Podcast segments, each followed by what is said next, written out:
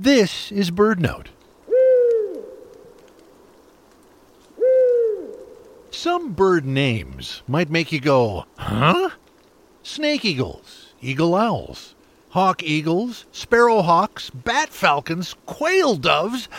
They sort of sound like bizarre science experiments. Well, some species are named for what they eat, like snake eagles. Some names refer to another bird they resemble, like quail doves, which are part of the dove family.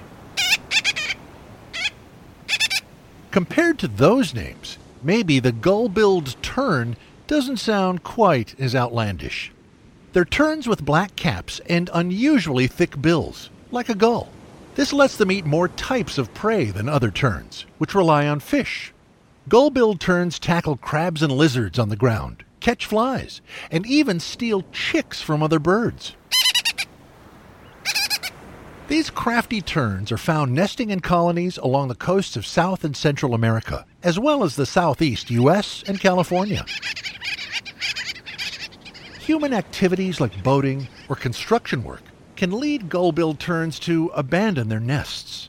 The U.S. Fish and Wildlife Service considers the species a bird of conservation concern. That means they could become endangered if actions aren't taken to protect them soon. Birds like the gull-billed tern stretch our minds with their amazing adaptations. So the least we can do is get creative with naming them. For BirdNote, I'm Michael Stein.